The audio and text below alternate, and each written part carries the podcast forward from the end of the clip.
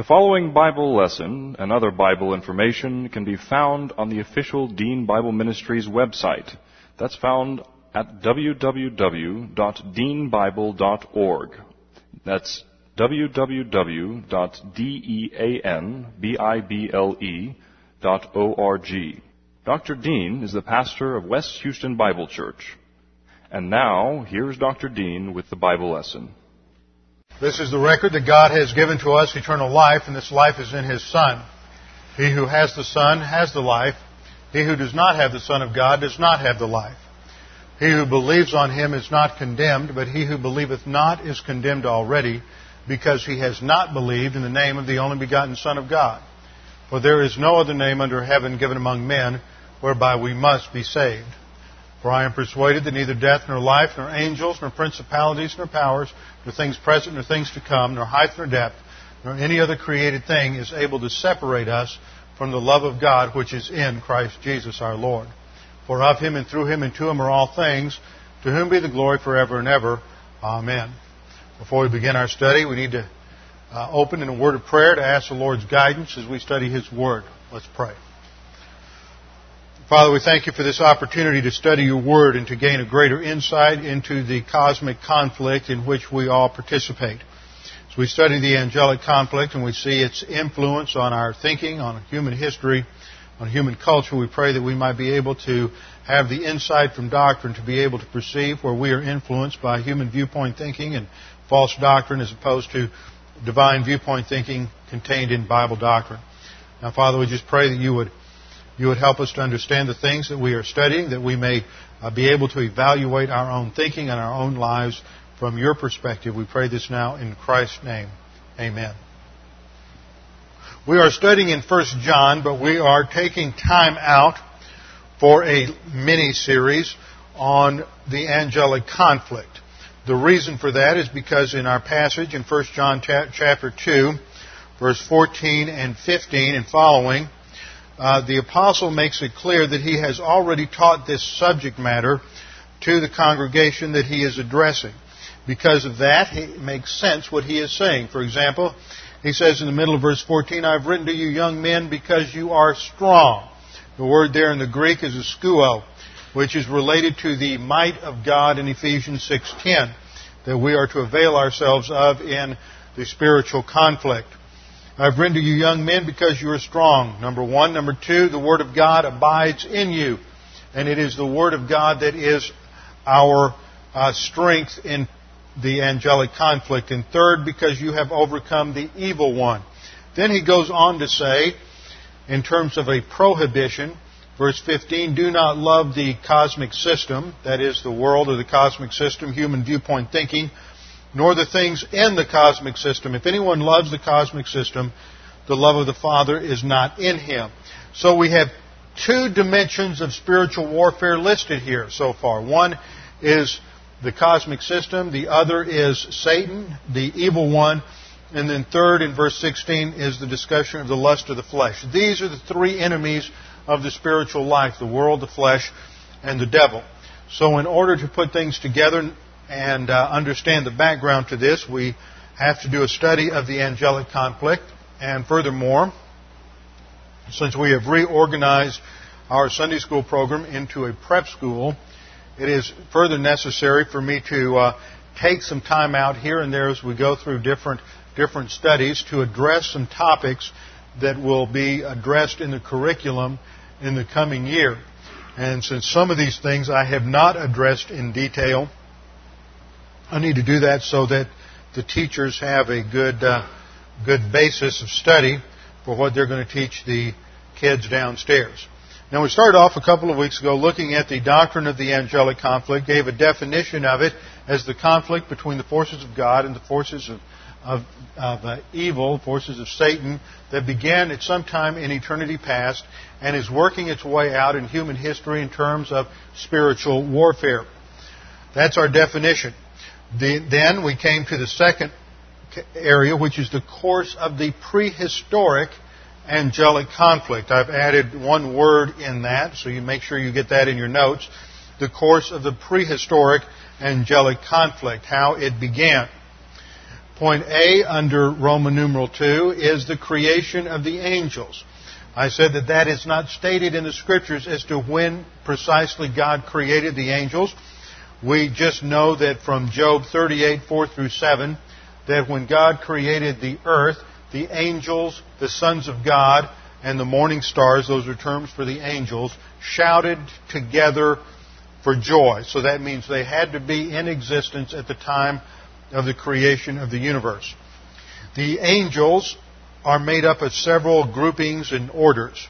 The first we looked at last time was cherubs. Cherubs have four rings, wings. They are associated with the holiness and righteousness of God and vindicating His character.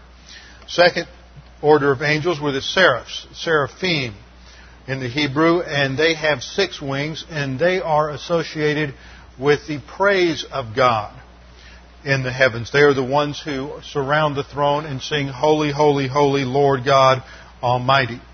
The third category of angel we looked at was the archangel. There is one archangel, and that is Michael.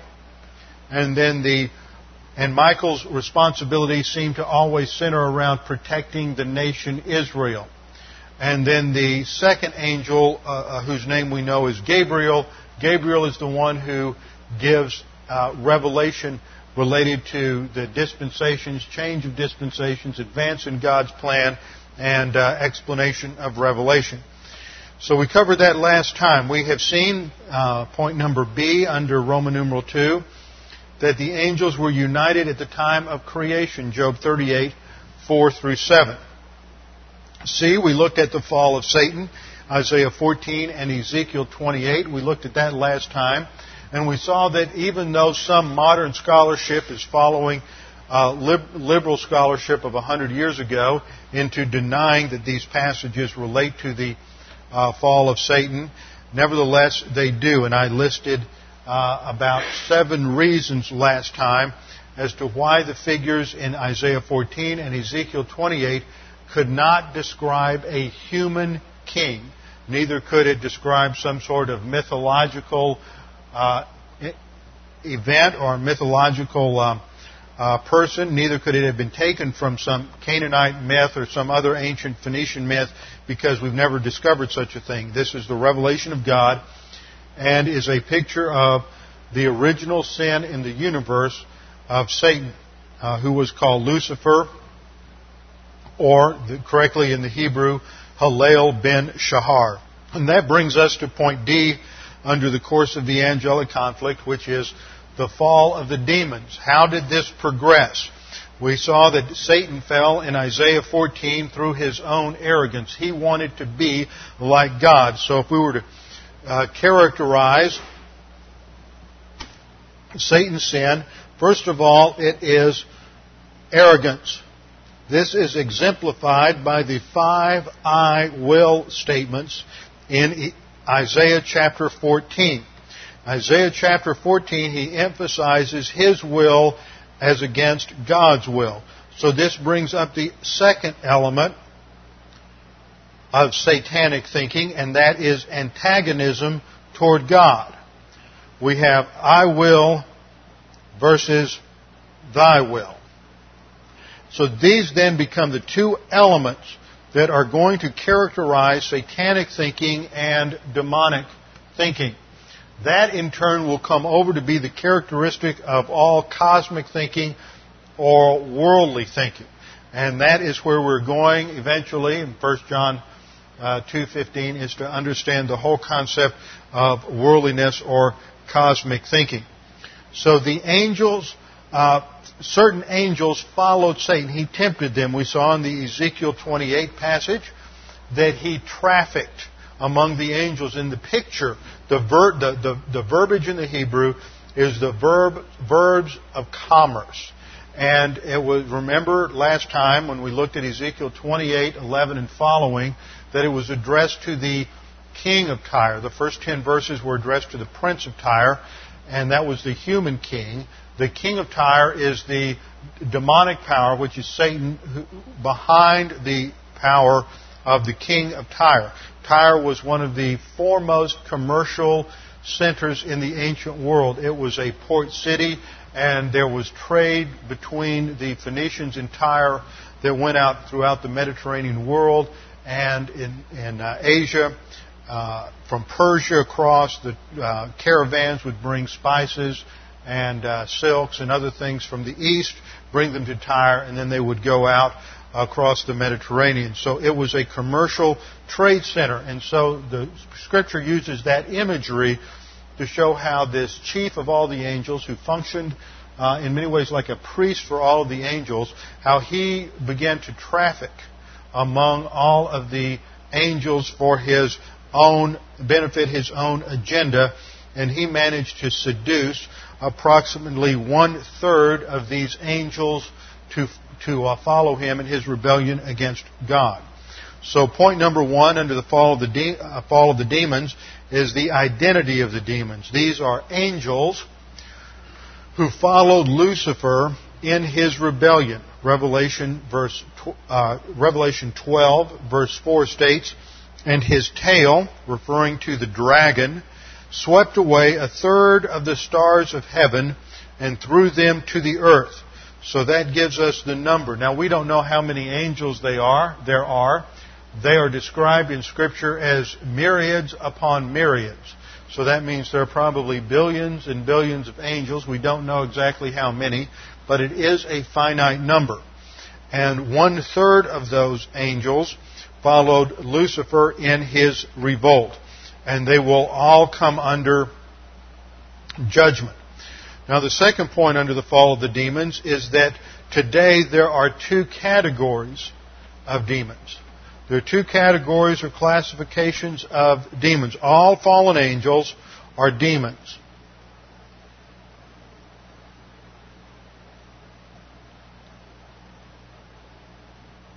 All fallen angels are demons, and there are two groupings. First of all, there are the operational demons. These are the demons that are still involved in carrying out the, the mission of Satan on the planet. They uh, communicate, we don't know how. They communicate false doctrine to man. They influence man through various false doctrines, according to Second, um, Second or Second Timothy uh, three one. There are doctrines of demons, and this characterizes the church today. Many people get involved in um, uh, following false teaching. Excuse me, that should be 1 Timothy uh, chapter 4 verse 1. But the Spirit explicitly says that in later times some will fall away from the faith, and that's talking about believers who will apostatize from doctrine, paying attention to deceitful spirits and doctrines of demons. This is not doctrines about demons, although that certainly would be a subcategory. When we look at the apostasy that's going on today, uh, and much of the false teaching that occurs on the realm of spiritual warfare and the demonic, one could uh, perhaps see that, that that idea would certainly be included. But it is doctrines from the source of demons. They are paying attention to deceitful spirits and doctrines of demons so that they are leading people astray from the truth of God's Word. The Word of God is our ultimate authority. When it comes to, to life, we look to one of four different authorities for truth. The first is human reason. The second is uh, human, it's called empiricism, and it is the process of scientific study and observation based on what we see, hear, touch, and taste and feel. It's based on uh, human observation. Point number three, or the third way in which we come to truth, is through mysticism. Mysticism is much more subjective and has to do with the fact that, that people often have experiences where they think certain things have happened. They're, they're, these experiences are so overwhelming for whatever reason it might be that they have these intuitive flashes of truth and they think that this is something that is absolutely true. They, they've seen God, God's spoken to them.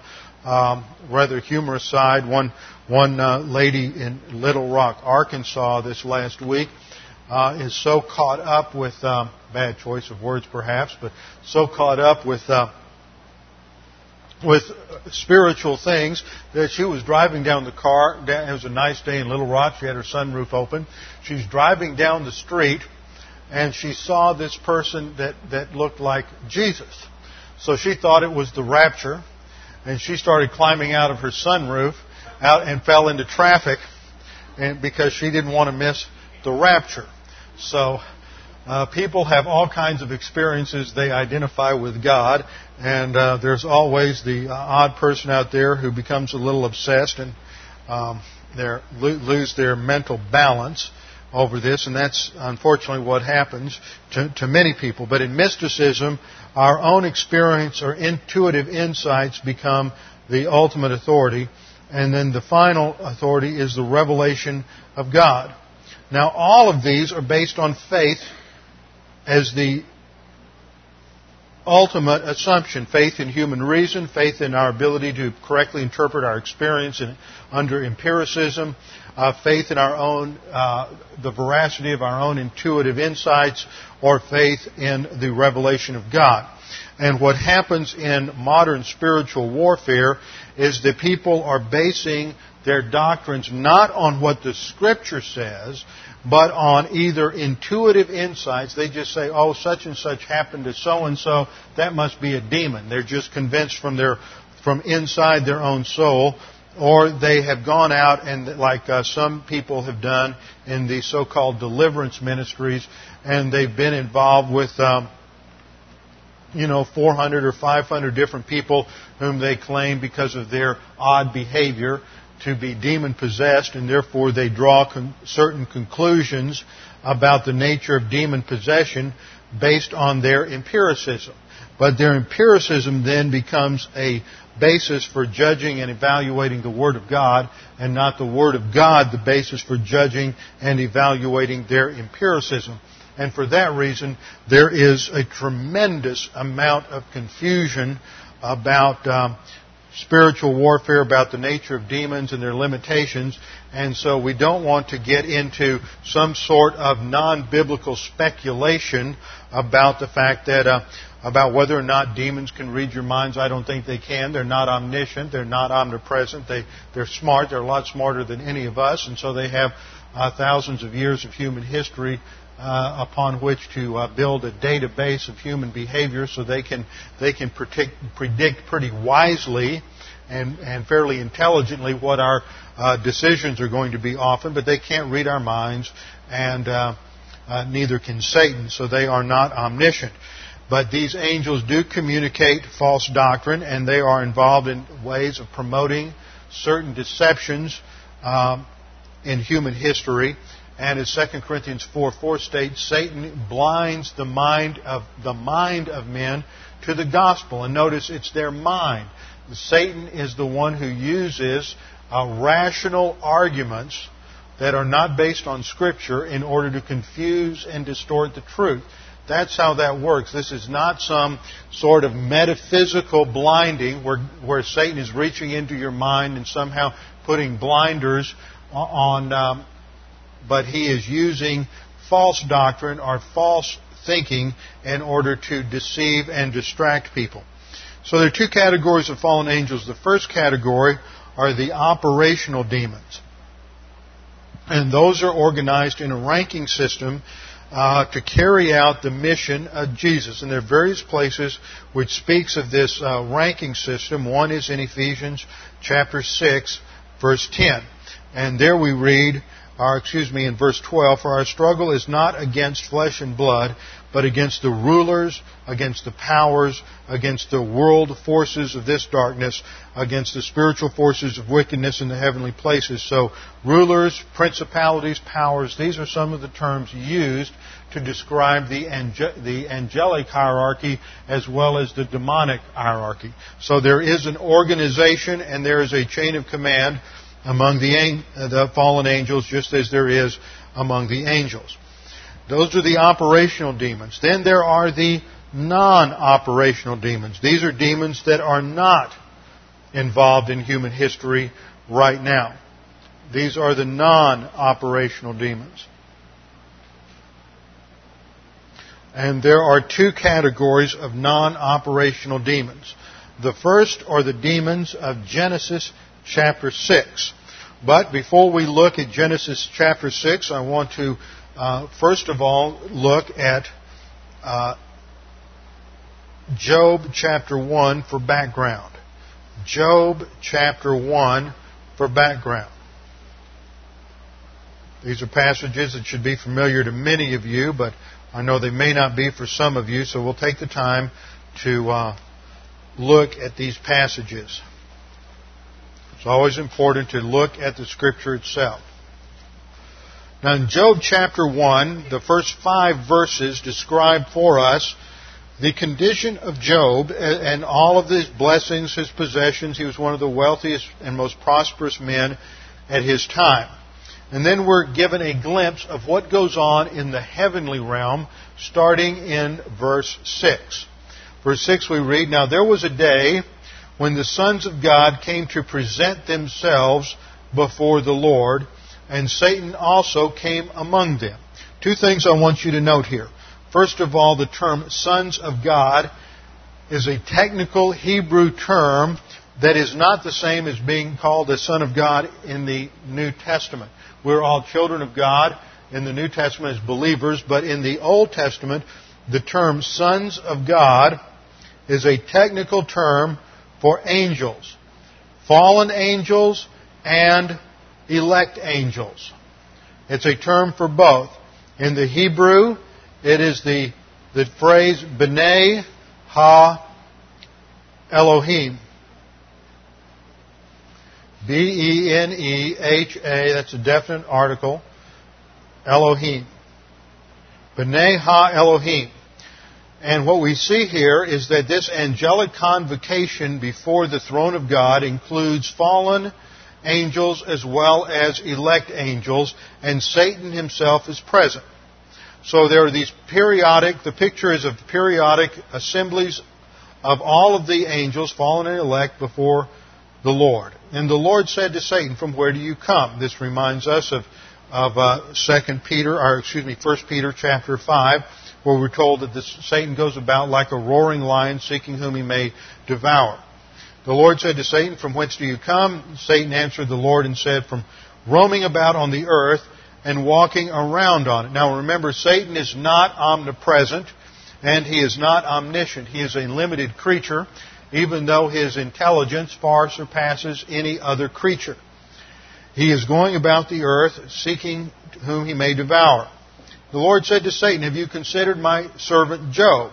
There's no one like him on the earth, blameless and upright man, fearing God and turning away from evil. Then Satan answered the Lord, Does Job fear God for nothing?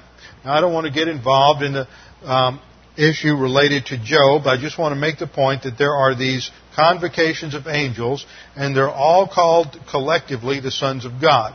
This is reiterated in Job chapter 2, verse 1. Again, there was a day when the sons of God came to present themselves before the Lord, and Satan also came among them to present himself before the Lord. There we have, then we have another conversation which is going to uh, cause Job tremendous suffering.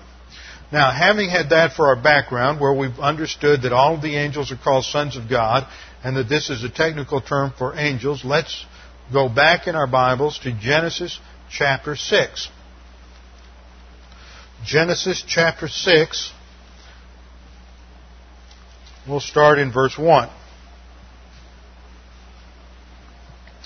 Now it came about when men began to multiply on the face of the land, and daughters were born to them, that the sons of God saw that the daughters of men were beautiful, and they took wives for themselves, whomever they chose. Now, what is this talking about?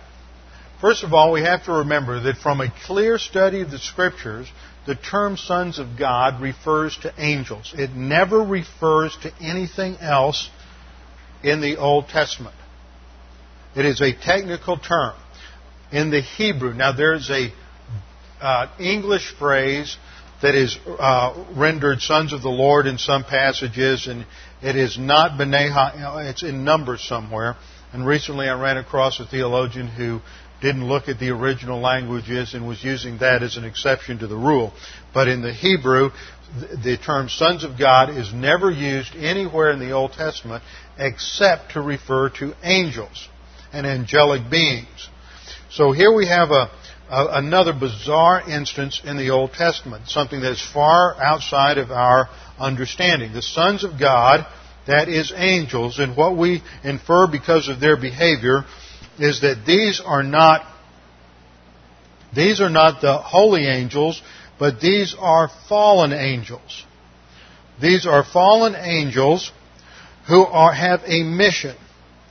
And their mission is to destroy the genetic purity of the human race.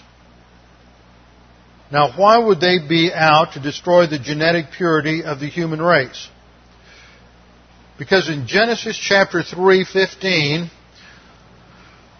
the Lord had promised that it would be the seed of Eve that would provide salvation for the human race. The Savior needed to be true humanity. And if Satan could so destroy the purity of the uh, human race so that it was not pure humanity, then he could block any provision of a Savior that was pure humanity. So this is a satanic assault, a, a satanic assault on the genetic purity of the human race. We're told that the sons of God saw that the daughters of men were beautiful, and they took wives for themselves whomever they chose. Now, this raises another question in, in many people's minds because there's a passage in the Gospels, in Mark 12:25, where Jesus is asked by the uh, Sadducees. Uh, there's a woman who's uh, uh married many times, and and uh, her husbands keep dying on her. And so the Pharisees make up this situation and say, well, whose, whose wife is she going to be in the resurrection? And Jesus uh, says, well, don't you know that, that we will be like the angels who neither marry nor are given in marriage? And so at the future date, there will be no intermarriage among the angels. Uh, there's no marriage among the angels. That's point number one. That's the objection that, well, angels don't marry, so how can they be sexual? And it's a fair, obje- fair objection. Point number one in the answer to the objection is that throughout scriptures, all angels appear as human males. When they appear in human form, they always appear as males. Point number two. Angels, as I pointed out last time, have, have an immaterial body that is based on light. That's all we can really say about it and infer from the scriptures is that somehow the, the physical properties of the angelic body is based on light and they have the ability to transform themselves into uh, a material body with all of the functions of a material body. And the way we, we can deduce that is because when you look at passages like Genesis chapter 18 and 19, where you have the story of God and two angels coming to visit Abraham. And as he comes to visit Abraham, they are welcomed with uh, tremendous fanfare by Abraham. They are welcomed into his tent, and a feast is prepared for them. And they sit down and they eat and they drink. And as far as Abraham is concerned, from his physical, empirical abilities, he's looking at three human beings. They have taken on the form of, of a human body with all of its bodily functions, as far as we can tell when they go, leave, when the two angels leave Abram to go warn Lot to leave Sodom before the judgment, they are viewed as being physically attractive by the sodomite perverts in Sodom who want to have sexual relations with them.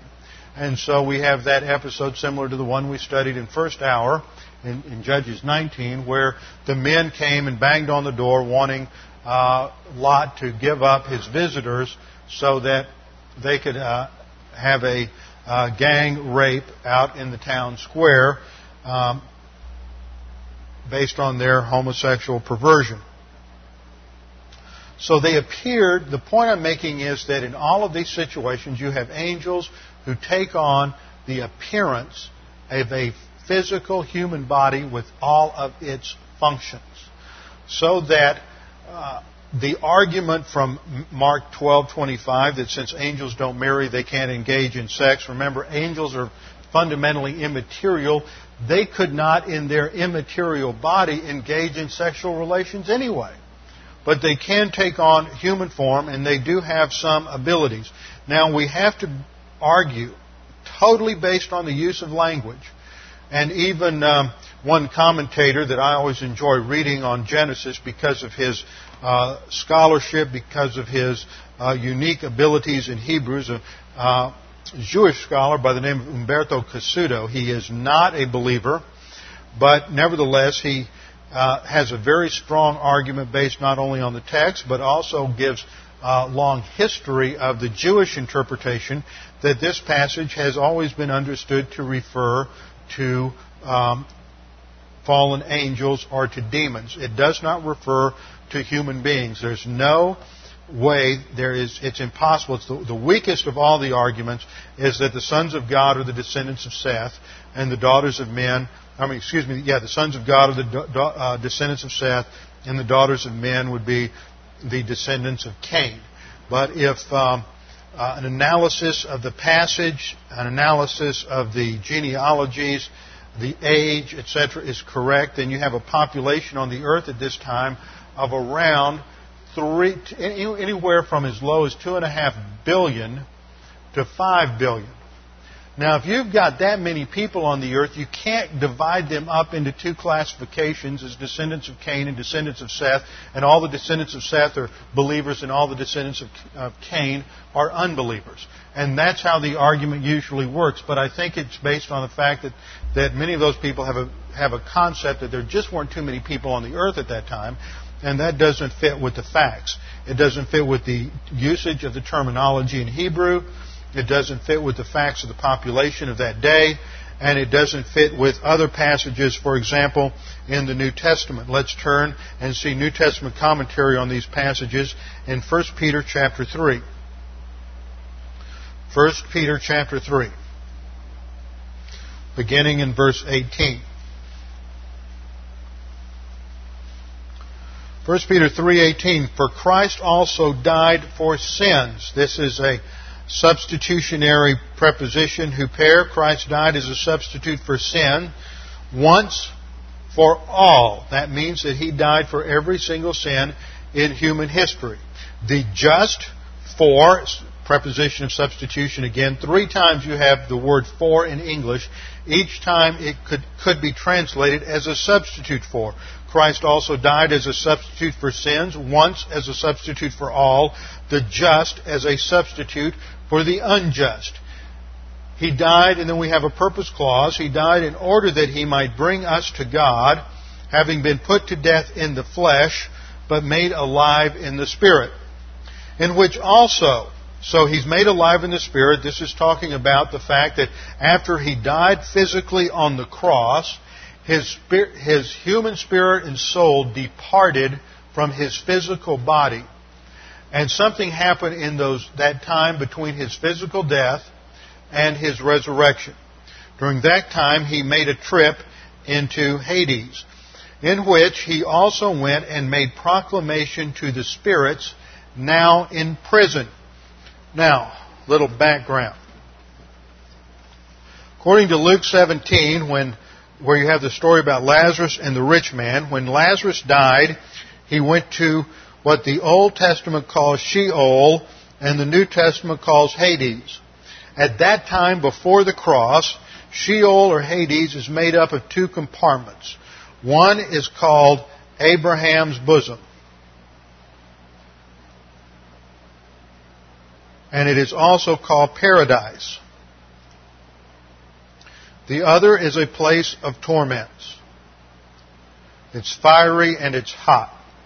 It's painful. In between there is a great gulf. The two cannot intermingle or carry on in conversation. The rich man dies and he is in torments.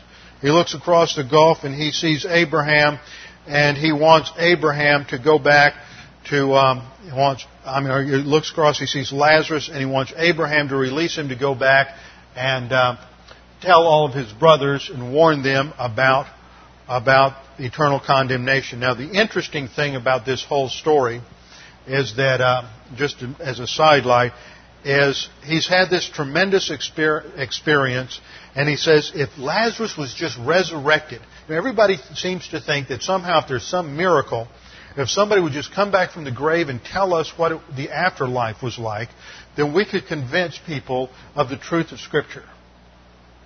But what this story tells us, and what Lazarus, what, what the rich man says, if you'll just release him to go back and tell all my brothers they won't come here. And Abraham says, if they won't believe the witness of Moses and the prophets, how will they believe Lazarus? In other words, signs and wonders and miracles are not that which convinces people of the truth of Scripture because the issue is volition, the issue is not experience or miracles. So, Hades is called torments. Now, there's another compartment in Hades which is called the abyss. And these play a role in the understanding what's going on with the uh, non operational angels, our demons.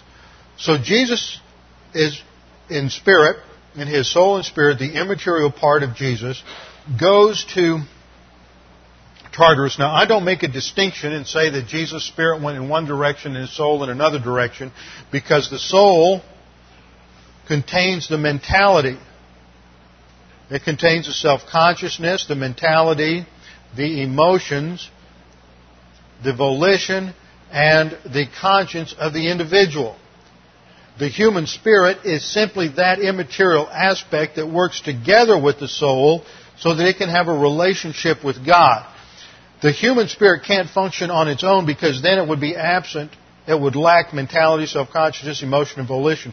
The soul could not operate independent of the Holy Spirit or the human spirit because the human spirit is that which gives um, gives him a relationship with God. So you can't fragment Jesus into two parts and divide the human spirit from the Holy Spirit, I mean, the human spirit from his soul.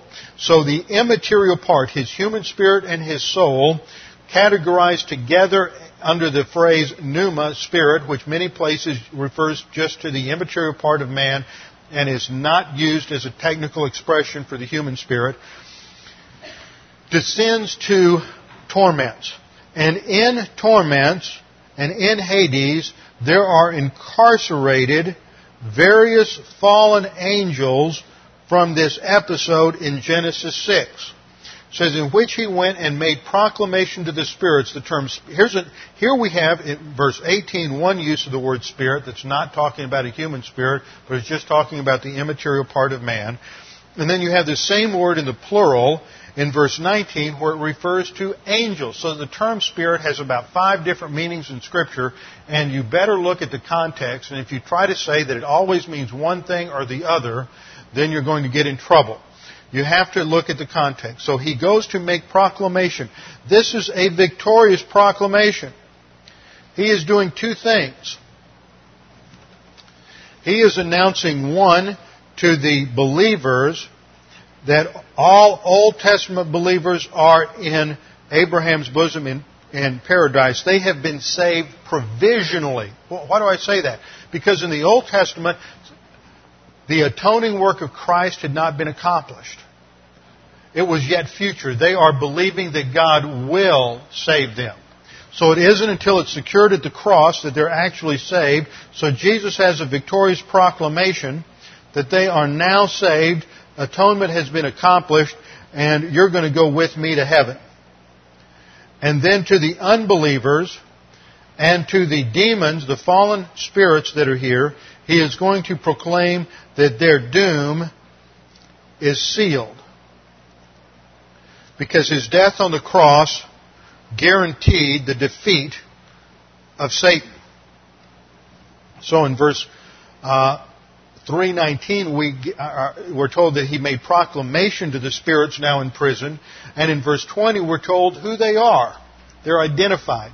These are the demons, the fallen angels, who once were disobedient when the patience of God kept waiting in the days of Noah during the construction of the ark in which a few, that is, eight persons, were brought safely through the water. In other words, these spirits are identified as those who were disobedient in the time of Noah. So that tells us that they that identifies the Genesis 6 angels and, and demons. Now turn over a few pages to Jude, verse 6. Jude, verse 6. We have another reference to these same angels.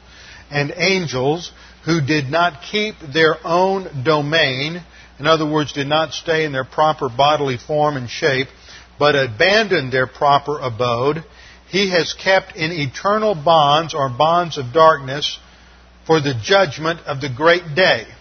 So these angels are said to be in torments and they are in bonds of darkness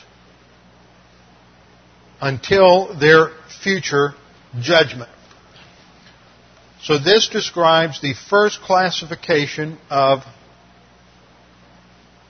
of demons. Now there's a third verse I want you to look at. Just turn back a couple of pages to 1 Peter chapter 2 verse 4.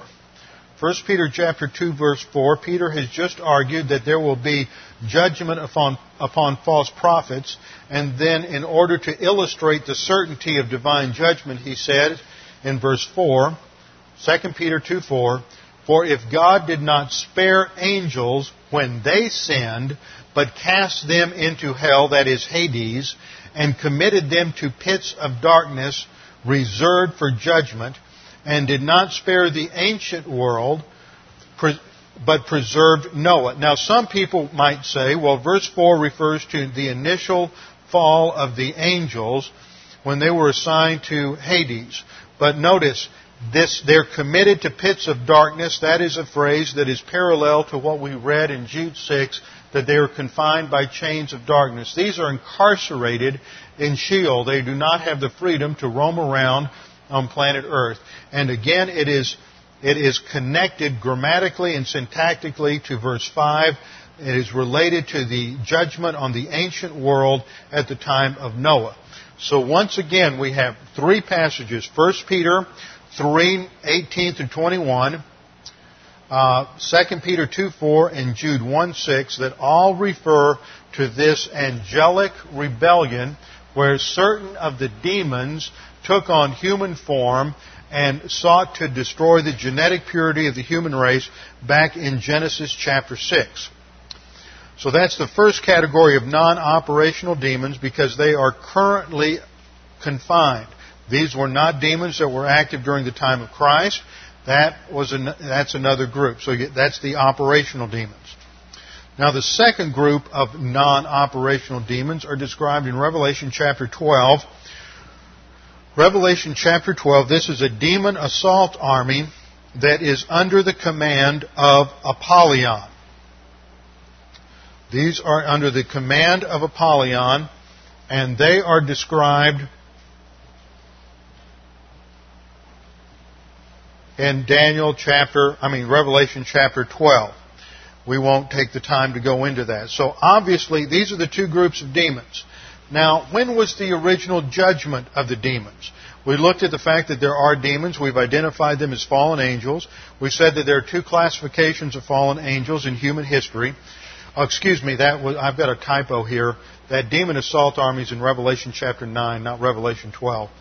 Um, and then we have, then we have um, the fact of their judgment. The fact of their judgment. Now, how do we know about their judgment? Well, first of all, we know that it happened at some time in the past, according to Matthew chapter um, uh, Matthew chapter 24. Matthew 20, excuse me, Matthew chapter 25, verse 41. Matthew 25, 41, Jesus is talking about the future judgment, and he says, Then he will also say to those on the left, this is the at the time of the separation of the sheep and the goats. says, Then he will also say to those on his left, Depart from me, accursed ones, into the eternal fire which has been prepared for the devil and his angels. And the verb there is the perfect passive participle of etoimazo Etoimazo, E-T-O-I-M-A-Z-O. And etoimazo in the perfect tense indicates something that was completed in the past with ongoing results. So that indicates that the lake of fire was established at some time in the past, and it is still in existence, but it is empty. Now, if God has created the lake of fire for the judgment of the fallen angels, and they're not in it, why has there been this delay? Why, ha- why aren't they there? Why is it that God did not sent, uh, put them in the lake of fire and execute his judgment in eternity past? We do know that there was a judgment in eternity past. There was a consequence to their sin, and the earth was punished. That apparently was the domain of these angels and was, uh, many people uh, suggest and infer from the scriptures that this was Satan's or Lucifer's headquarters before the fall. We know that it was, it was um, the earth was judged because of certain phrases in Genesis chapter 1, verse 2. Genesis chapter 1, verse 2 says that the earth became without form and void. And the Hebrew word there is tohu vabohu.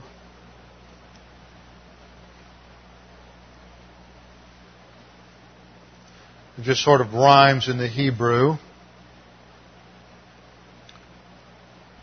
Tohu vabohu, and this is a technical term used for calamity, for chaos, and it is in other passages where it is used in the, in the uh, Old Testament, it describes God's judgment on something. For example, in Isaiah 34:11, we have a uh, prophecy, the judgment of Babylon, that the pelican and porcupine shall possess it, and the owl and the raven shall dwell therein, and he will stretch out over it the line of confusion and the plummet of emptiness. There we have the two words, tohu vabohu, translated confusion and emptiness.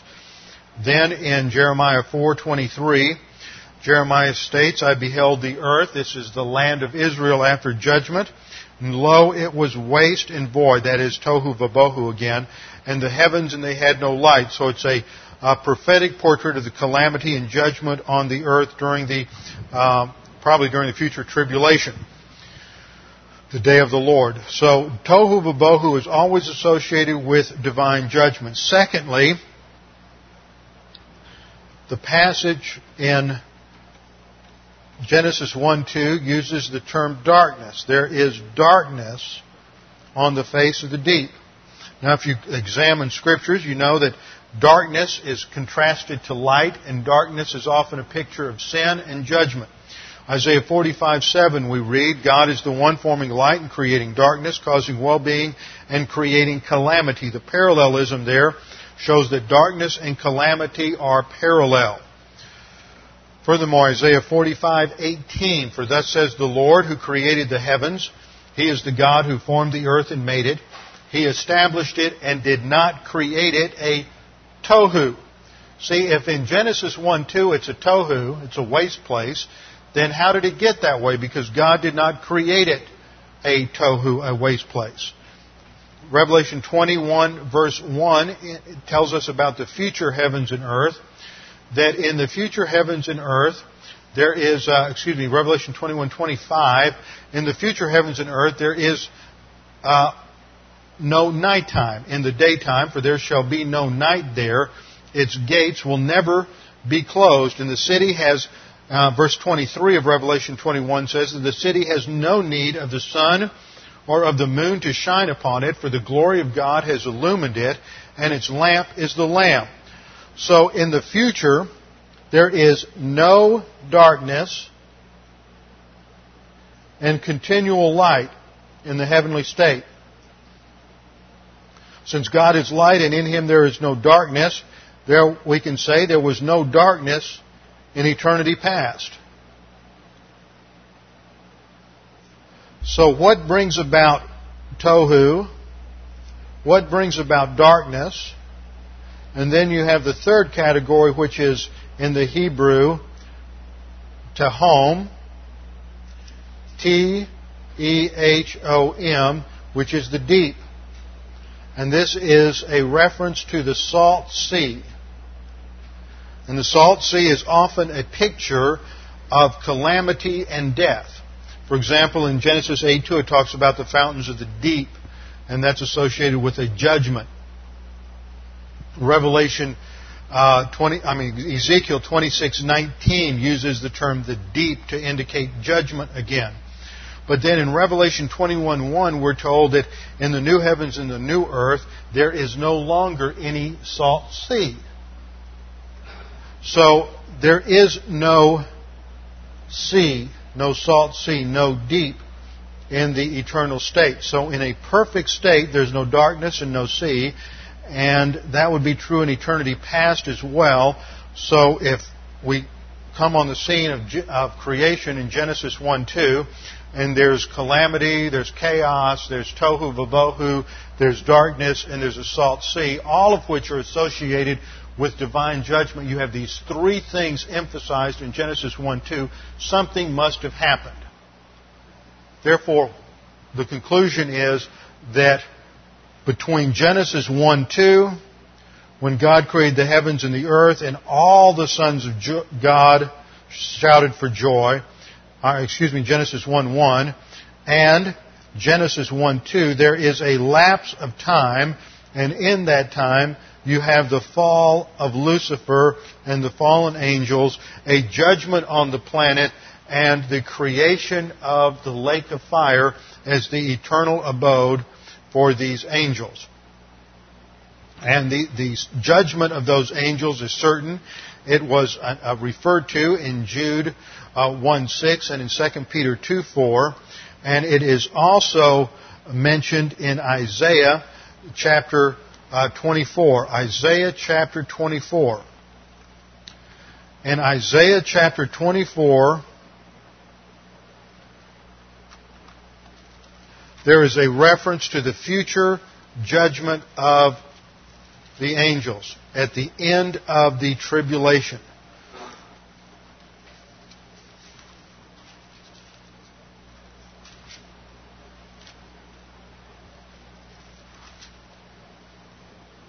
Isaiah 24 describes the various judgments of the tribulation, and then when we come down to verse 21, it reads, Scripture reads, So it will happen in that day, at the end of the tribulation, that the Lord will punish the host of heaven on high, and the kings of the earth on earth. And they will be gathered together like prisoners in the dungeon, and will be confined in prison, and after many days they will be punished. Now, if we put that together with Revelation chapter 20, we discover that there is a judgment at the end of the tribulation. And those who are involved in executing that judgment are church age believers who have received their rewards in heaven and, be, and are now ruling and reigning with Christ. 1 Corinthians tells us in 1 Corinthians 6, Paul says, Why are you taking one another to court? Don't you know you're going to judge the angels? Well, when does that take place? It takes place at the end of the tribulation, where we read in uh, Revelation 20, verse 4, And I saw thrones, and they sat upon them. The only other people sitting on the thrones are the 24 elders in Revelation 4, and that's a reference to the church age believers. I saw thrones, and they sat upon them, and judgment was given to them. And I saw the souls of those who had been beheaded because of the testimony of Jesus and because of the Word of God, and those who had not worshipped the beast or his image, and had not received the mark upon their forehead and upon their hand, and they came to life and reigned with Christ for a thousand years. So that is a reference to the judgment that takes place at that point, at the end of the tribulation. Tribulation, unbelievers are judged, tribulation saints are resurrected, and uh, the demons are and fallen angels are judged by church age believers. And Satan and the um, we're told in verse 2 and verse 3 that, the, that Satan, the Antichrist, and the false prophet are thrown into the abyss and bound for a thousand years, and they're released, and then their final doom is in verse 10. The devil who deceived them was thrown into the lake of fire and brimstone, where the beast and the false prophet are also, and they will be tormented day and night forever and ever. So it is at the end of the millennium that the final uh, conclusion for the fallen angels takes place and they all end up in the lake of fire. Now, that brings us to a major question, and that is why was this judgment postponed? In a, in a nutshell, Satan challenged God, and man was created in order to demonstrate God's point that the creature could not survive and exist and find happiness and meaning in life apart from complete and exclusive dependence upon God. So we are witnesses in that trial. We are witnesses to demonstrate that the creature cannot rule himself, that the creature does not have the authority or the ability to rule himself, and that no matter what the creature tries, it will always end up in calamity, and the only success goes to those who are completely uh, dependent upon the Lord. And we will come back and look at that in more detail next Sunday morning as we continue our study of the angelic conflict, with our heads bowed and our eyes closed. Father, we thank you for this time together this morning, and we realize that, that we are part of a tremendous historic scene. We are part of the historic chain of witnesses that stand before all of the angels in heaven, fallen and elect, to demonstrate the uh, power of your grace and your ability in our lives, that, that true success comes only through dependence upon your grace and in following your authority. Father, we pray that there's anyone here this morning who is unsure of their uh, eternal destiny or uncertain of their eternal life, that right now they would make that sure and certain. All you need to do right where you sit right now is to make a decision for Jesus Christ. The issue is not your sin, that was paid for on the cross. The issue is whether or not you accept the free gift of salvation by believing that Jesus Christ died on the cross for your sins, was buried, and rose again on the third day according to the Scriptures. Father, we pray that you would help those who are believers here, that we would be uh, challenged by the things that we have learned in terms of our witness and our role in the angelic conflict, that we might glorify you as a testimony to your grace. We pray this in Jesus' name. Amen.